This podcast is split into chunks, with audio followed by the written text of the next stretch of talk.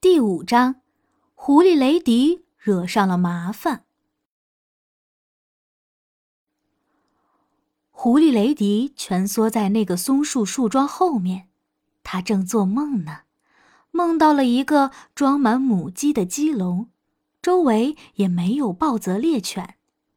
突然，有个东西狠狠的撞在了他身上，他差点不能呼吸了。雷迪吓了一大跳。他开始全身颤抖，随后他猛地惊醒了。原来是臭鼬吉米撞到了他身上。吉米非常有礼貌，他请求雷迪的原谅。他声称那完全是误会。他把彼得兔如何捉弄他的经过说了一遍。他解释那么做只是为了寻找甲壳虫而已。狐狸雷迪脾气可不好，一想到自己是他们恶作剧的受害者，他开始大发脾气。他瞪着臭鼬吉米，生气的说话都结巴了：“你、你、你、你肯定是故意的！”狐狸雷迪说道。“完全不是！”臭鼬吉米大声辩驳。“我告诉你了，这只是彼得开的一个玩笑。”如果你不相信我的话，你向绿草地上看看。狐狸雷迪看了看，彼得兔就坐在绿草地上，他双手叉腰，那双长长的耳朵笔直的伸着，他的嘴巴张得大大的，正被自己的恶作剧逗得哈哈大笑。雷迪挥了挥拳头，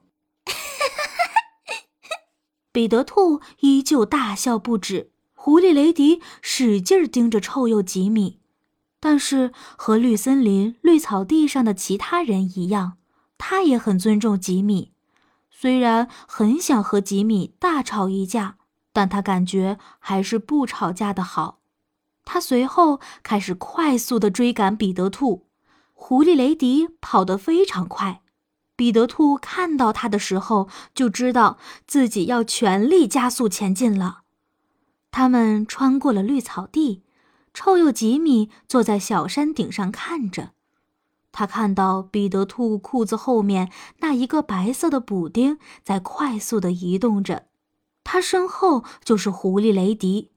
彼得兔跑得很快，他把狐狸雷迪甩开一段距离。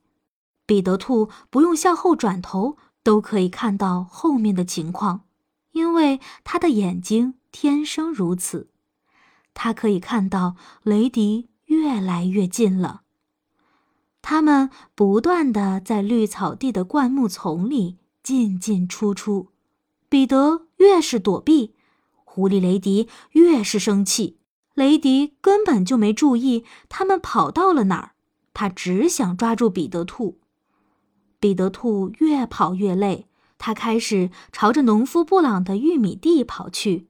因为他知道农夫布朗的儿子和暴泽猎犬就藏在那里，彼得兔这边躲躲，那边闪闪，很快就来到了乌鸦小黑被捉住的地方——篱笆角落。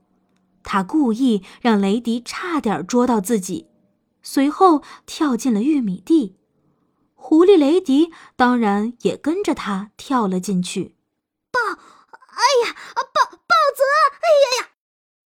狐狸雷迪惊慌的大叫道，扭头就跑。雷迪不用转身向后看，都知道是怎么回事。暴泽猎犬看到他后就追了出来。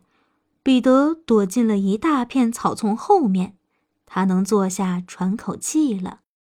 狐狸雷迪在使劲儿的跑着，因为暴泽猎犬正在身后猛追他。